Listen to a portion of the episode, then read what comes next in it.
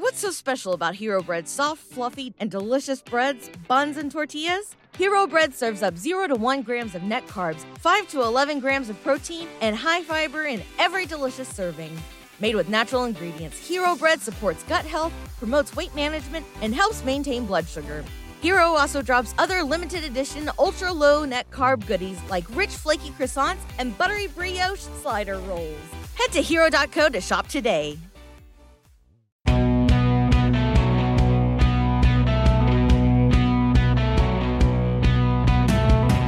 What's happening, guys? Happy Tuesday! And thank you for joining another special episode of Your Welcome.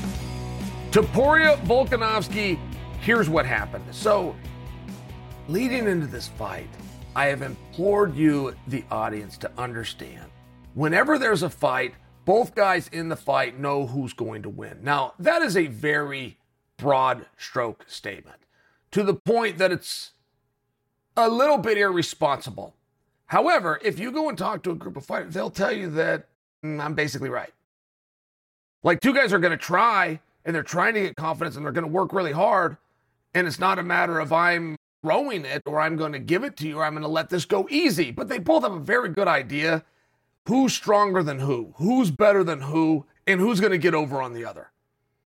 So now, if you're betting on these fights, or you're giving an analysis, or you're, you've been handicapping them, you're watching the interviews and you're trying to figure out who is being sincere versus who is trying to convince themselves. And you'll always hear when a fighter's talking trash, maybe something like that, he's trying to get into his opponent's head. And there's not a truth to it. Nobody's trying to get into their opponent's head. There's not a strategy to do that. They're trying to convince themselves. That's all they're doing. The only head and the only mind that the guy talking the trash or talking big and brash, it's himself. So when we had the buildup into Volkanovski and Topuria started to break loose a little bit, he started to come out of his shell. He started to talk about, you know, you're an old guy. And he coupled them all in there, Ortega and Rodriguez and Holloway, all of you can pack your bags and get out of here, right? When he when he's doing that, I'm watching that and I'm trying to assess, does he mean it? Is he there yet? Because I can tell you when he started, the answer was no. Not only did he not believe he was the best, he didn't believe he was going to beat Volkanovski. He didn't believe he was going to stay undefeated. He didn't believe that he was in front of all those great names I just threw out there. But you get about partway through, and all of a sudden I'm watching his interviews, and I'm seeing it coming. I'm going, okay, he's starting to convince himself. He's getting closer. And by the time this press tour was done, I knew that Topuria had ninety-five percent convinced himself. He had succeeded at what he set out to do. He didn't convince Volk. He didn't get in Volk's head, but that's not a real thing anyway. That's a misinterpretation. He got in his own head and he was starting to convince himself. The question now comes, can he do it? Can he do what he's now talked himself into doing? And if he can, if he's going to beat Volkanovski, how is he going to do it? I think that Topuria's greatest weapon is his hands. And I know his background, or at least if you wanted to start, what did he first get into combat with? It was wrestling, specifically Greco-Roman wrestling. So now you're talking about a lot of clinch work, right? Greco-Roman wrestling, to put in perspective for you, is what Randy Couture did so well. So when Randy Couture would do clinch work, when you saw that, when you saw dirty boxing, that term even being coined, came from Randy Couture doing in M M A what he did in wrestling, which is clinch, but then adding strikes, okay? It's as simple as that. But I don't want to tell you that that's what Topuria does best. I really think it's his hands. I think it's his speed. I think his defense. I think it's his motion. I think it's his footwork. I mean, I think that he's really a beautiful talent to watch straight up pugilistically. So can he do that with Volk? Nobody's ever outstruck Volk. And there's really not anybody that's even come close. And before you correct me and tell me that Islam knocked him out on his feet, I understand that he threw a head kick that caught him and knocked him out. I won't concede to you that there was a massive striking battle and that Islam had shown a superiority in the understanding of strikes to Volk. That's, that's not what I saw. So when this fight gets started, I thought Volk was winning. That the judges gave that first round to Volkanovski, and that's very relevant, right? If you want to talk about Volkanovski, he got old or he got tired or or there's residue from him losing his last fight. Like, I think those are really fair talking points. I just don't think that's what happened. And if we do start to go in that direction, You're not only insulting Volkanovski, but you're also taking away from the victory of Topuria. And I don't think that's right, because it's not what I saw. I saw two really good guys go fight, and one guy is better. High stakes. All chips were in. So when we talk about that, and we talk about what Topuria was able to do, you, you've also got your conditioning factors, right? Like, you're going to see who's better and who the better athlete is and who's crisper. You're going to see that in these matches, but you're going to see that for the first two to three to four minutes. By the time the second round comes around, you're now in a tough guy contest. By the time guys have already gone to their corner, they're a little bit sore. They do what's called taking inventory, where they start to say, okay, this is how fatigued I am, or this is how sore my leg is if my leg was kicked, or my eye if my eye is getting swollen. And I now need to times that by four because there's four rounds left. Can I withstand that? This is the conversation they start having. And then the referee says, are you ready? And the stools go out, and the seconds go out, and the cage door shuts, and then they're back at it. And uh, most times, a guy is now looking for a way out. But can he find it? Can he find his way out? Or can he keep and stay in the battle? And these guys were just exchanging very well. Volkanovski was doing great with his jab. Topuria was doing a great job of cutting him off. And I didn't hear enough of that talked about. Like, Topuria was taking ground, and he was cutting off. Volk was having to be on his bike. He was having to move a little bit more than we have seen at times past. I really felt as though Volk was going to be the one to force the clinch, and Volk was going to be the one to force the wrestling. And when we've seen Volk need a takedown, and it doesn't matter if that was against Rodriguez, if that was against Ortega, or even in his battles with Max Holloway, when Volk has needed a takedown, he's gone out and found it. He's done it with straight double legs. How about from the clinch when he hits those inside trips and tangles and brings them to the mat? When Volk needs to get on top, he can do it. He did not feel that urgency. He did not feel that urgency in the six, seven, eight minutes that we saw him in there with Topuria. Now, it might have come later. Perhaps Volk was getting comfortable. Perhaps Volkanovski, like me, felt Volkanovski was winning those exchanges. There was no need to mix it up. But if you were to look back at boxing, is more guilty than M M A. If you were to look back at a guy who's knocked out in his previous contest, a stand-up battle does not favor him right away. He's going to be a little bit slower. He's not going to be as comfortable. He's not going to have the same volume and the same output. The reason for that is every time you move a hand away to touch your opponent, that's what exposes your own face, right? It's these hands coming back. This is what protects you. So if a guy gets knocked out, he gets hesitant to let those hands go. I think Volkanovski got comfortable. I think Volkanovski liked it. I think Volkanovski said, look, I've already done this for one frame. I just got four more to go. And of those four, I only need to win two of them, right? Like, I think he was doing the math when all of a sudden Topuria stepped in and shut his lights off. I think if we could go back, and everything in life is hindsight, right? But I think if we go back, I don't know that Topuria had another style that he could have fought. Meanwhile, I do believe Volkanovski had options. I do believe Volk is more powerful when they're clinched up. I have seen Volk's wrestling be wildly effective when he wants it to be. And it's just one of those situations, right? It's just one of those questions. With all the styles and all the strategies, with everything you work on in the gym, with the emergence of the groundwork, Craig Jones himself working with Volkanovski. But if you're comfortable doing something, if you're finding success with your jab, if you're finding that you can keep him at bay, if you're finding that this young guy that's supposed to be faster than me isn't faster than me, I don't know that I could blame Volkanovski. I don't know that in between rounds that I could blame his coaches and cornermen for telling him, hey, what you just did, go out and do it again. It seems like the right thing to do, but it's a risky game. And when you get in those firefights, it's not always a matter of technique, and it's not a matter of power. You guys hear that in M M A? How hard's this guy hit? You want to know how hard he hits? He hits hard enough. If he puts the hand where you don't want the hand, you're going to go down. It's, it's one of these situations, and it made for an incredibly interesting moment, because one thing, and I'm not sold on the idea that Ilia Topuria truly believed that all these guys are old, they're all done, and that he's the new thing. I, I watched him start to convince himself and talk himself into it. But one thing that will change a guy's confidence, that will get him over the hump, and that will put him in the position that he's telling the world he's already in, is if you give him a world championship. So if you think you've seen impressive things from Ilia Topuria, I promise you, you haven't seen nothing yet.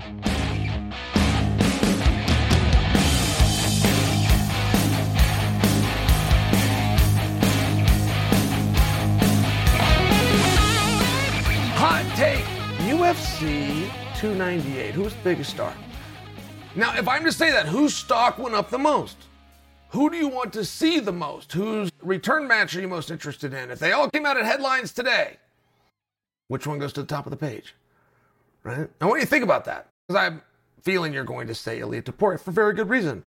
You might say Merab Dvalishvili becomes a number one contender for very good reason. Ian Garry looks like he pushed through something very meaningful. Who do you got? Take a minute, because you want to know who the biggest star? You want to know who the hottest talk is? Max Holloway wasn't even there. Disagree with me? Give it a shot. Do you disagree with me? The one guy who is in demand more than anybody else is Max Holloway, the guy that they were done with. Max Holloway goes on in his career to be the greatest featherweight ever. Jose Aldo even stood back and said, hey, Max is the greatest.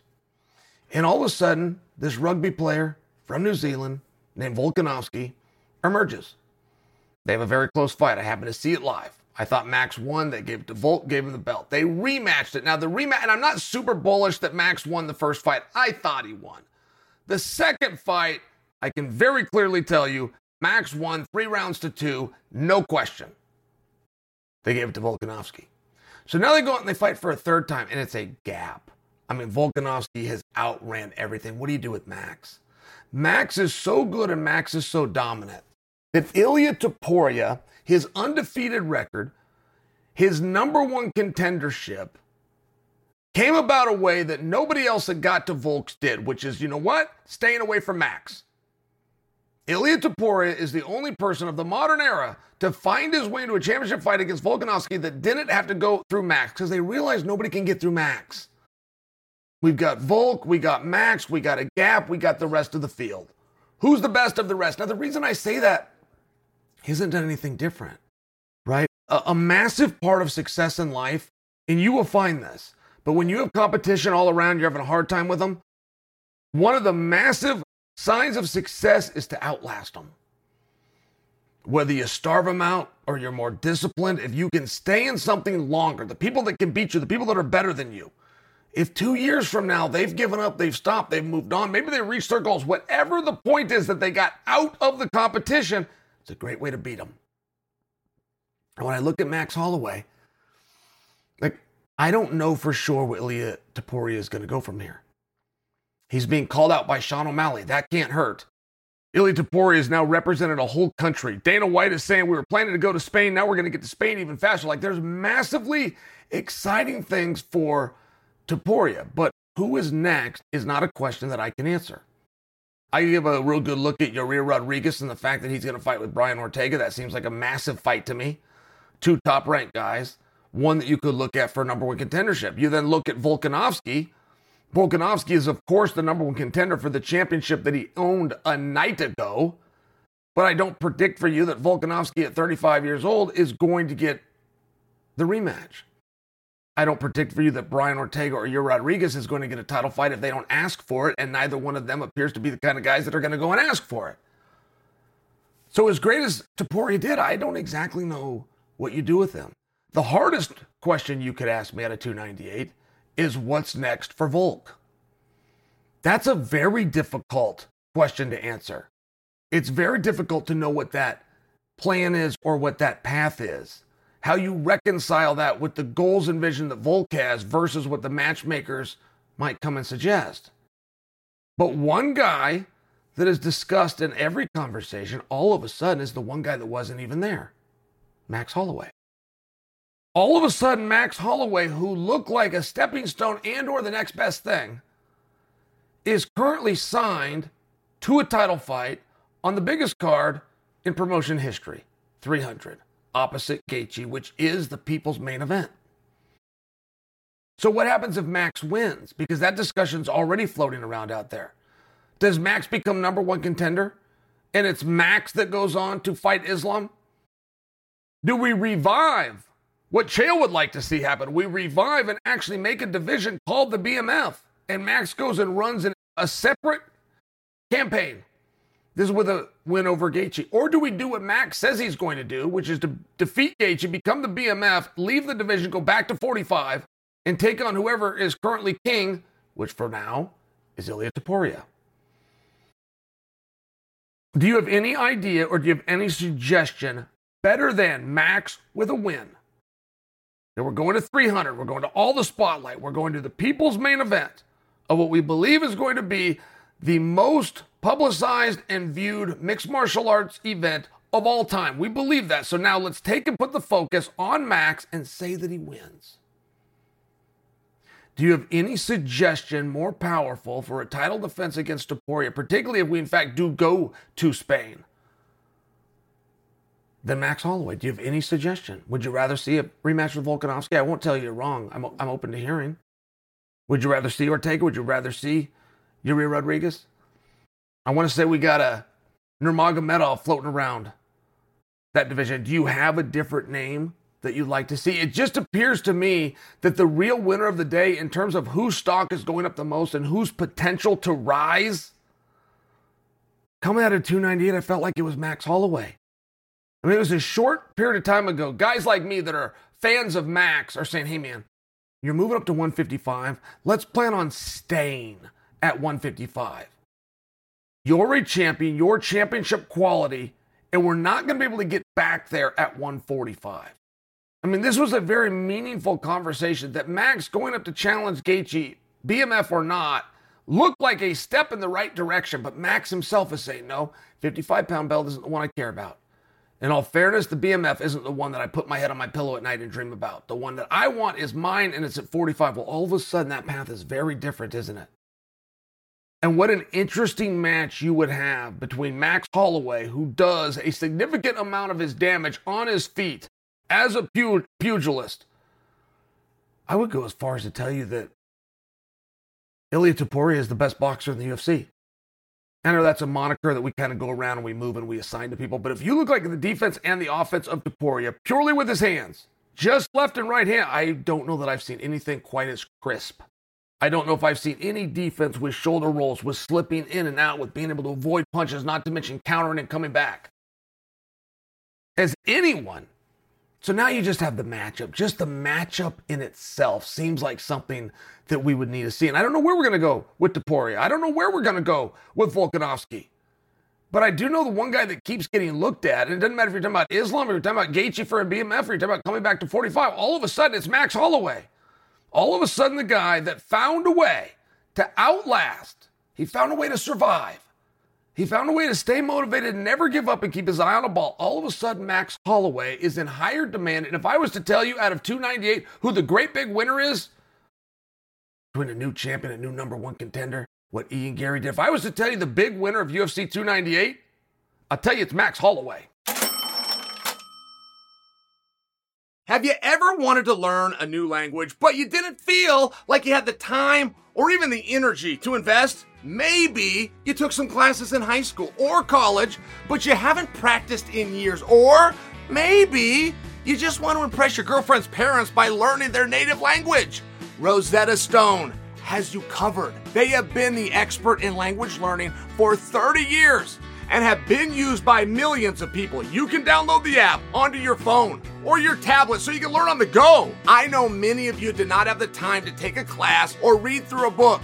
Rosetta Stone has made learning convenient and effective through their immersive learning approach. What do I mean by immersive? Well, it's the same thing as if you watch M M A fights on T V, but you never get into the gym. Getting into the gym and taking kickboxing or jiu-jitsu classes helps you to understand the sport and become one with it. Rosetta Stone's lessons are designed for long-term retention of language skills rather than short-term memorization. The focus of the program is preparing you for real, authentic conversation, not just knowing a couple of translations. It's like having your own personal trainer for language learning. You can take Rosetta Stone with you onto the treadmill, in your daily commute, or even start the day while you're getting ready for work with just ten minutes a lesson. Don't put off learning that language. There's no better time than right now to get started, and for a very limited time, my listeners can get Rosetta Stone's lifetime membership for fifty percent off. Visit rosettastone.com slash today. That's all you have to do. That's fifty percent off unlimited access to twenty-five language courses for the rest of your life. That's a steal. Redeem your fifty percent off at rosetta stone dot com slash today. What's so special about Hero Bread's soft, fluffy, and delicious breads, buns, and tortillas? Hero Bread serves up zero to one grams of net carbs, five to eleven grams of protein, and high fiber in every delicious serving. Made with natural ingredients, Hero Bread supports gut health, promotes weight management, and helps maintain blood sugar. Hero also drops other limited edition ultra-low net carb goodies like rich, flaky croissants and buttery brioche slider rolls. Head to hero dot co to shop today. Robert Whittaker, Paulo Costa, where do we begin? I mean, it's a, it's a very interesting thing. One thing going into this fight is I believed if these two went out and do what they're used to doing, it was going to be one of the most brutal fights that had ever been signed. I mean, this, this was scheduled to be a bludgeoning. Don't forget, Robert Whittaker doesn't have a meaningful takedown that you could expect him to turn to, and neither does Paulo Costa. When you think of it from that perspective, I mean, Paulo Costa is so good that he wanted to be called the Eraser. Like, that's what he and his team put down for his moniker. And then you, the fans, renamed him the Terminator. To get a name like the Eraser or the Terminator, right? There's certain things that you have to do. There's a style that you have to fight with. Now, when you're talking about Robert Whittaker, you're talking about one of, I mean, very short list, no more than five, top kickboxers signed to the Ultimate Fighting Championship. So there's never a good time to fight Robert Whittaker. There's never a time where that's not going to be an extremely difficult draw. But the worst time to get Robert Whittaker is when he's coming off a loss. And he's only had a very small handful in his entire career. But if you go back and you can just do it by the numbers, go to Sherdog right now, look up Whittaker, and where you see a loss, go look at what happened the next time. He's one of these guys that knows how to come back. He's one of these guys that knows how to dig deep. He's one of these guys that stays hungry. And it's a very difficult thing to do. To reinvent yourself, to stay modern, to stay current with the times, it's very hard to do, particularly when you're a world champion like Whittaker. When you have a belt that says you're the best in the world, there's not an arrogance, but there is a confidence that comes along with that. Understanding that you're in a sport that many say is in its infancy. Many say the sport of mixed martial arts is just now getting started. When you're in something like that and you become the champion, to believe that you've got the answers, that you've got it all figured out, that if it is in fact in its infancy, you're already full grown. But to stay humble and modern, to stay current, it's an incredible thing. Randy Couture, whose career lasted as long as anybody's. I want to say his last fight was at forty-seven years old, but I want to say his last world title fight was like forty-four years old. And I know I'm very close by these numbers. But I would watch Randy. I would watch him in Oregon when he would coach high school teams.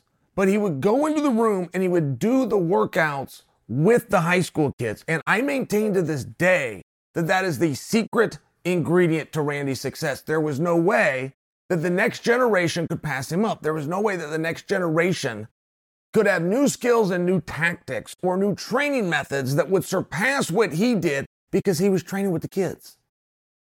That was the big difference, and Randy never speaks about it. I'm not fully confident that Randy is aware that that might have been the secret to his success. And when you look at somebody like Robert Whittaker, who's always growing, he's always learning. I mean, one thing from a physicality standpoint in his match last night, he was fast. I mean, right? One, one thing that happens with time, your speed goes away. They say that your power is the last thing to go. I don't know that I can co-sign that statement. I don't even know that it's an accurate statement. I just know that that is a moniker and a phenomenon that, that exists within combat. Your power is the last to go. Well, maybe it is, maybe it's not. But the first thing to go, damn sure, is your speed. Not Robert Whittaker. He was faster last night. His punches were shorter. There was no wind. There, there was one combination where he was in his stance, and to do an uppercut, so many guys drop the arm, and then they bring the arm up. He did an uppercut, and he did it right there. Never, never moved his, his hand. He was right here. Paulo Costa came out, boom, and he just barely moved it. It was, it was just a short uppercut, but I remember seeing it happen.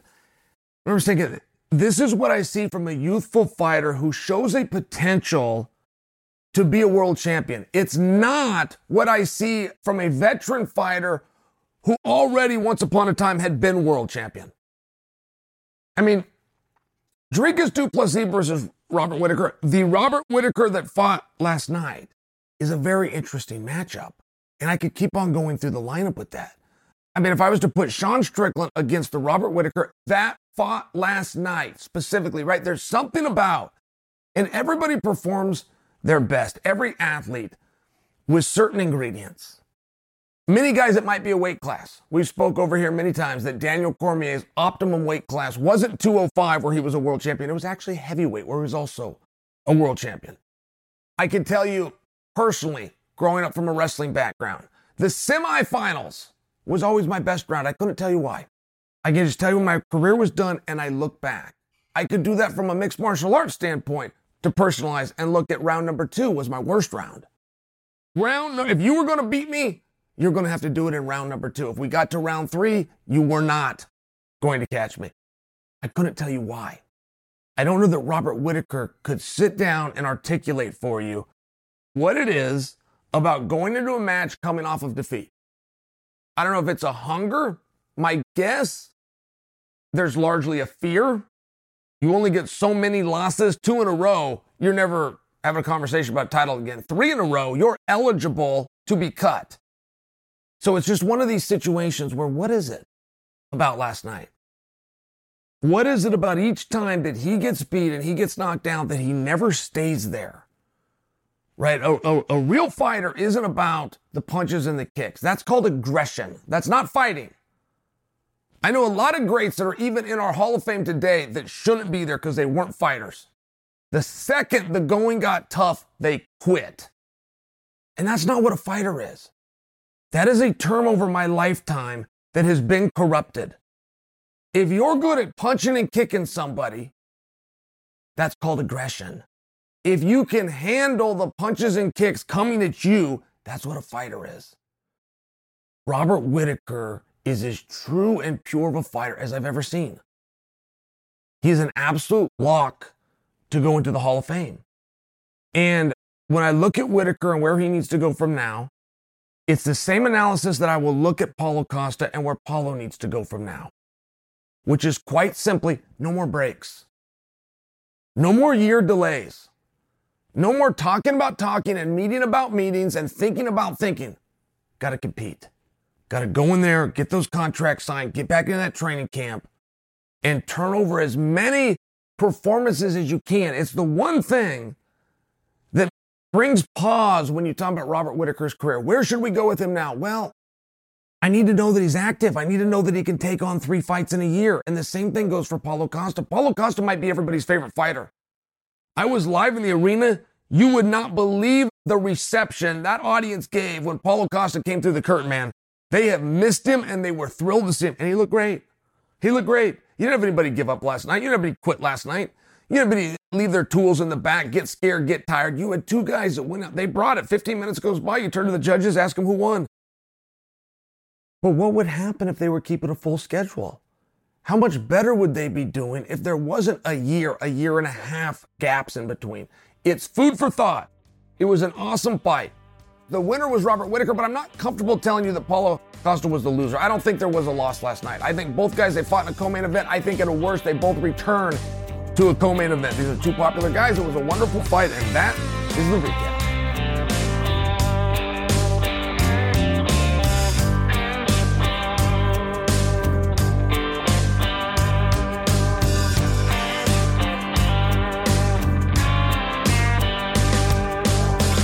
Ian Garry, Jeff Neal, a lot riding on this. Now, I had the good fortune of being in Boston for Ian Garry's last fight. Ian Garry had that audience eating out of his hand. Now, to put in perspective for you, that's the same night that Sugar Sean O'Malley became champion of the world. Sugar Sean O'Malley, particularly in the absence of Conor McGregor, might be the biggest star in the U F C right now. So you you could only imagine the reception that O'Malley's going to get, right? You can only imagine the, the reception of the sport's biggest star, not to mention on his biggest night, not to mention capping off with a world title. But aside from Sean, there was no question in who that audience collectively was there to see. And again, I'm talking about Boston, and it was Ian Garry. Ian Garry had done media that was so popular and got so carried away, the police had to come in and shut it down. They had broken fire marshal code for how many people could be in one area, but this is how over the guy is. Don't forget, Ian Garry's twenty-six years old. And he had so much that was going into this, and it wasn't physical. From a physical standpoint, we've seen what Garry can do, and he's proven himself. We can say the same about Jeff Neal, right? These guys are really good fighters. They're all really good fighters. This was a mental test.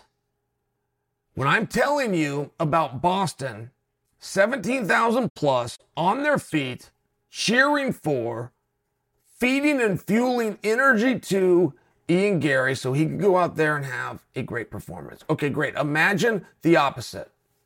seventeen thousand plus wanting him to lose, sucking whatever they could, whatever they could from a confidence and a motivation from Garry and handing it to his opponent, who could have been anybody. In this case, it was Neal, right? Like they were not, the audience was not there and they were pro Neal. They were anti Garry, and that's different. It's different. Now, how is a young man at twenty-six years old going to deal with this?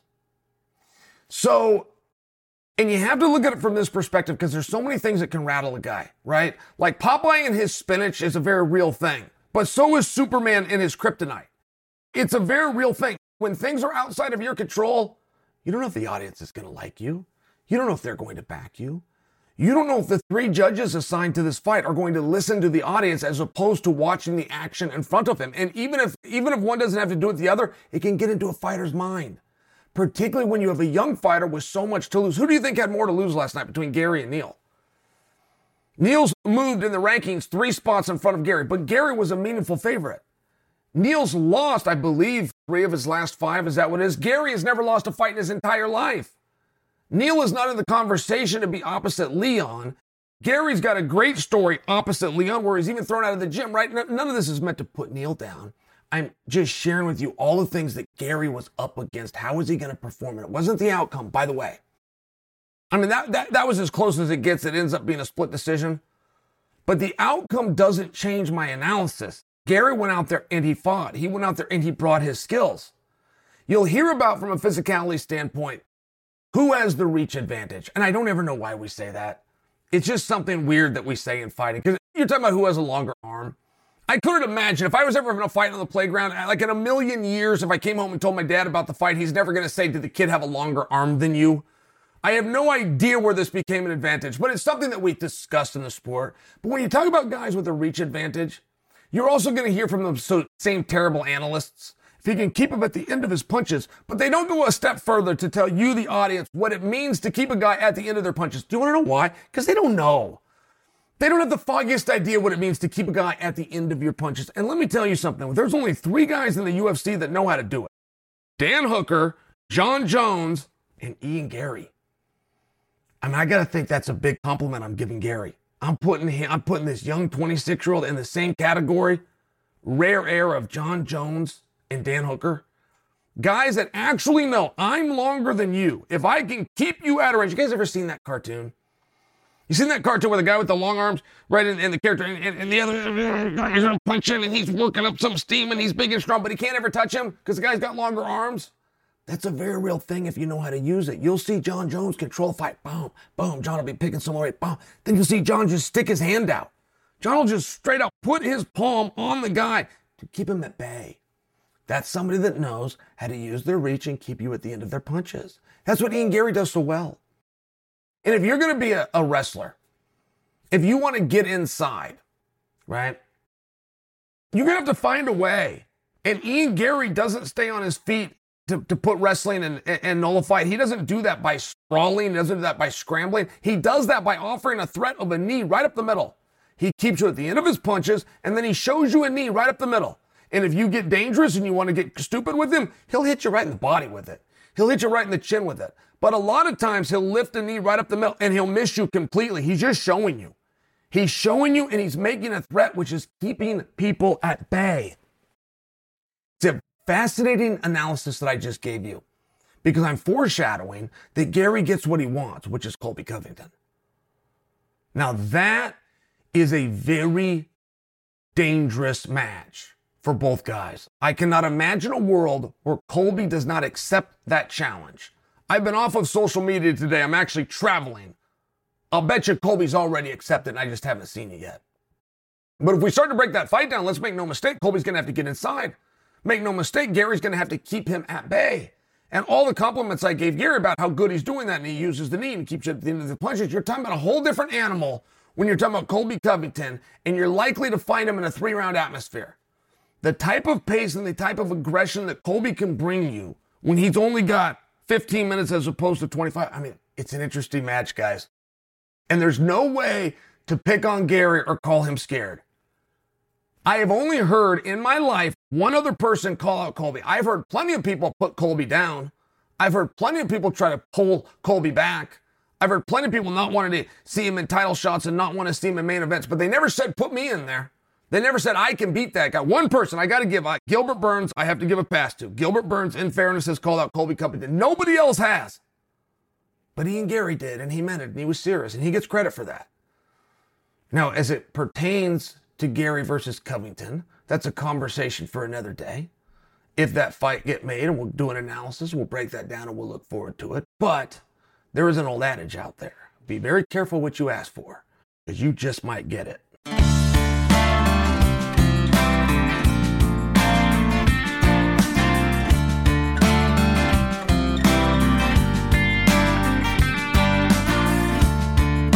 I am debating bringing you this piece. I've, I've actually sit here, and I've, I've hemmed and hawed. I got my partner on one side of the camera. You can't see. I got my wife on the other side of the camera. I just told my partner, I said, turn, turn the camera on. We're going to see where this goes. There is a way that you have to speak in life at certain times. It would not matter if you couldn't stand a person. If that person died, you do not, in that moment, say anything ill. Can we all agree, just for example? And as strong as that might be, the death of a career still does bring a mourning process. And Henry Cejudo is a friend of mine. He's also been a partner of mine.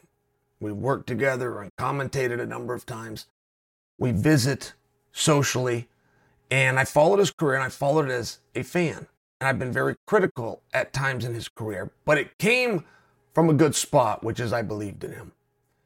So now that we are removed from his fight with Merab, which I believe is going to be Henry's last fight, but but now that we're there, we still need to be able to look back because this is one of the greats. And when you have one of the greats, there's things that you can study. And it's generally to identify, emulate, and copy. But at times, even with the greats, there's things you want to study to identify and perhaps criticize. And you would talk to them and say, would you do it differently if you could go back? Look, history has a way of repeating itself. Can we agree? Okay. Then let's talk a little history on Henry Cejudo. In two thousand eight, he made history. He was not an N C double A All-American. He's not an N C double A champion. In fact, he didn't have a scholarship and didn't even wrestle under the banner of the N C double A, not one single time. The only American that can say as much and made a United States Olympic team. There has been guys that were not N C double A All-Americans that made Olympic teams. That's huge news. Henry Cejudo never even competed under the N C double A. It's fascinating. Not only made the team, he won the gold medal. It was the youngest American ever to win a gold medal. Henry Cejudo had an Olympic championship and could not legally go into a bar. That is an amazing accomplishment. Okay. Now, it changed his life. All of a sudden, Henry wasn't just a successful athlete. That had been true since junior high. Henry had a medal. Henry was on top of the podium. Henry's being recognized. None of that was new. That had been happening since junior high. He was just cloaked with success. But now, because of the gold medal, he's got different people wanting a piece of his time. He's got people that want to give him money. He's got people that wanted to give him a car. He had people that wanted him to write a book, and he had people that wanted him to go and do speaking tours.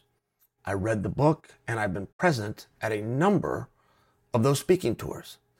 Henry enjoyed it. For the first time ever, he was actually enjoying being recognized and being patted on the back for the accomplishments that he got through sacrifice and hard work. But when it, you know, it took time. And as time is going by, two thousand twelve and the Olympic trials are seeping closer and closer. And now there's a discussion, is Henry going to come back? Henry hadn't competed since that Olympic gold medal. It looked as though he was turning the page. He said that he was turning the page, but nobody fully believed it. And it's very hard for somebody who's twenty-four years old, right in the prime of their life, that's got the whole world looking at them, not to mention a community that they're part of, asking them, please come back, we need you. So Henry finally raises his hand. He says, I'm going in. Now the question is, okay, well, who's training you? Terry Brands, according to Henry himself, was the secret ingredient that could not be done without when it led to that Olympic team and that Olympic gold medal, and all of a sudden Terry Brands is nowhere around. As a matter of fact, we had a very hard time finding out who officially was Henry's coach at that time and what officially was the team he was associated with.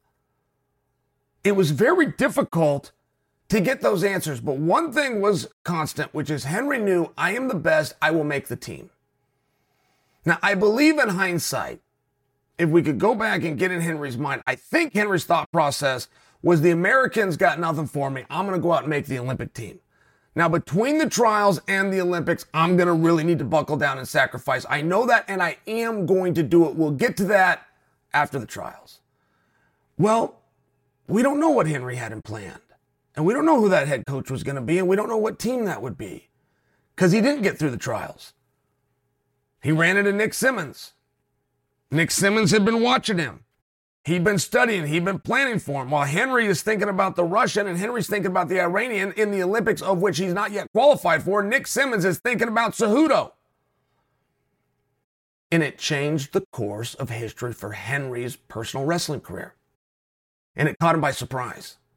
He genuinely was stunned that he didn't make the team. Okay, great. Now, the reason I say that history repeats itself. Henry Cejudo was the champion of the world going into a title defense against Dominick Cruz at something called U F C two forty-six. He put on one of the great performances, stopping one of the greatest fighters ever. Not just of the weight class. Not just that Henry had to face to that point. Dominick Cruz is as good as any fighter to ever call himself a fighter. Henry not only beat him, he stopped him. It was this incredible moment. Henry's on top of the world. Henry handed it all back. He took the belt off and he handed it back. Now again, much like when he retired from wrestling, we didn't believe it. We didn't think he meant it. And we were right, because sure enough, in two thousand twelve, he came back. And sure enough, in his fighting career, he didn't fully mean it. He did come back, but now there's a question of who's training him and what gym does he even train at, to the extent that Henry himself became the coach. We were seeing Henry Cejudo in other people's corners. A coach is so incredibly selfless. You're there for the athlete. An athlete is one of the worst people you're ever going to be around because they're so selfish. It's nearly impossible to do both at the same time. In fact, I've never seen it done successfully. I thought Henry would be the exception. But it's one of those situations where it appears that history repeated itself. And Henry got comfortable. I thought that Henry's fight with Merab was awesome. I thought that he stood up. I thought he traded punches. I thought his conditioning was there. I thought he found a way to maximize his potential, shorten it into fifteen minutes. But ultimately, one guy does a better job than the other. One guy's a little bit hungrier. One guy wants it a little bit more. One guy wants that taste. And I felt as though we saw that with Merab, and now Henry is saying that he's done. I happen to believe him. When you have somebody with that level of success, like there's nothing about Henry's career that I would critique, and there's nothing even about Henry's performance that I would have a hard time with in this moment. All I would ever say to Henry is thank you for the moments and congratulations. Henry says he's the greatest combat athlete of all time. He might be right. Nobody's got the resume of Henry Cejudo. But before we start talking about the youngest Olympic champion ever, and before we start talking about the thirty-five pound champion in the U F C and the twenty-five pound champion in the U F C, before we start talking about the guy that quite possibly saved an entire division, before we graduate and start talking about what could be one of the most decorated coaches, if that's the pursuit he goes on, there is another side to the coin, which is not every decision that was made was a perfect decision. And if you're paying Henry full respect to watching his career, you got to bring his wrestling career into it. And if you want to question at times where perhaps he was on one road that led to success and perhaps he took detours, got a little comfortable, you wouldn't be wrong. And history does repeat itself. And I feel it repeated itself again here. All right, guys, that's it for today's program. Thank you for listening. And remember, if you want to support the show, you can do it. All you got to do is leave me a review on Apple Podcasts or submit a rating on Spotify, and I promise you, I will read one of your great reviews on our next episode, which comes out on Friday. Until then, everybody, I'm Chael Sonnen, and you are welcome.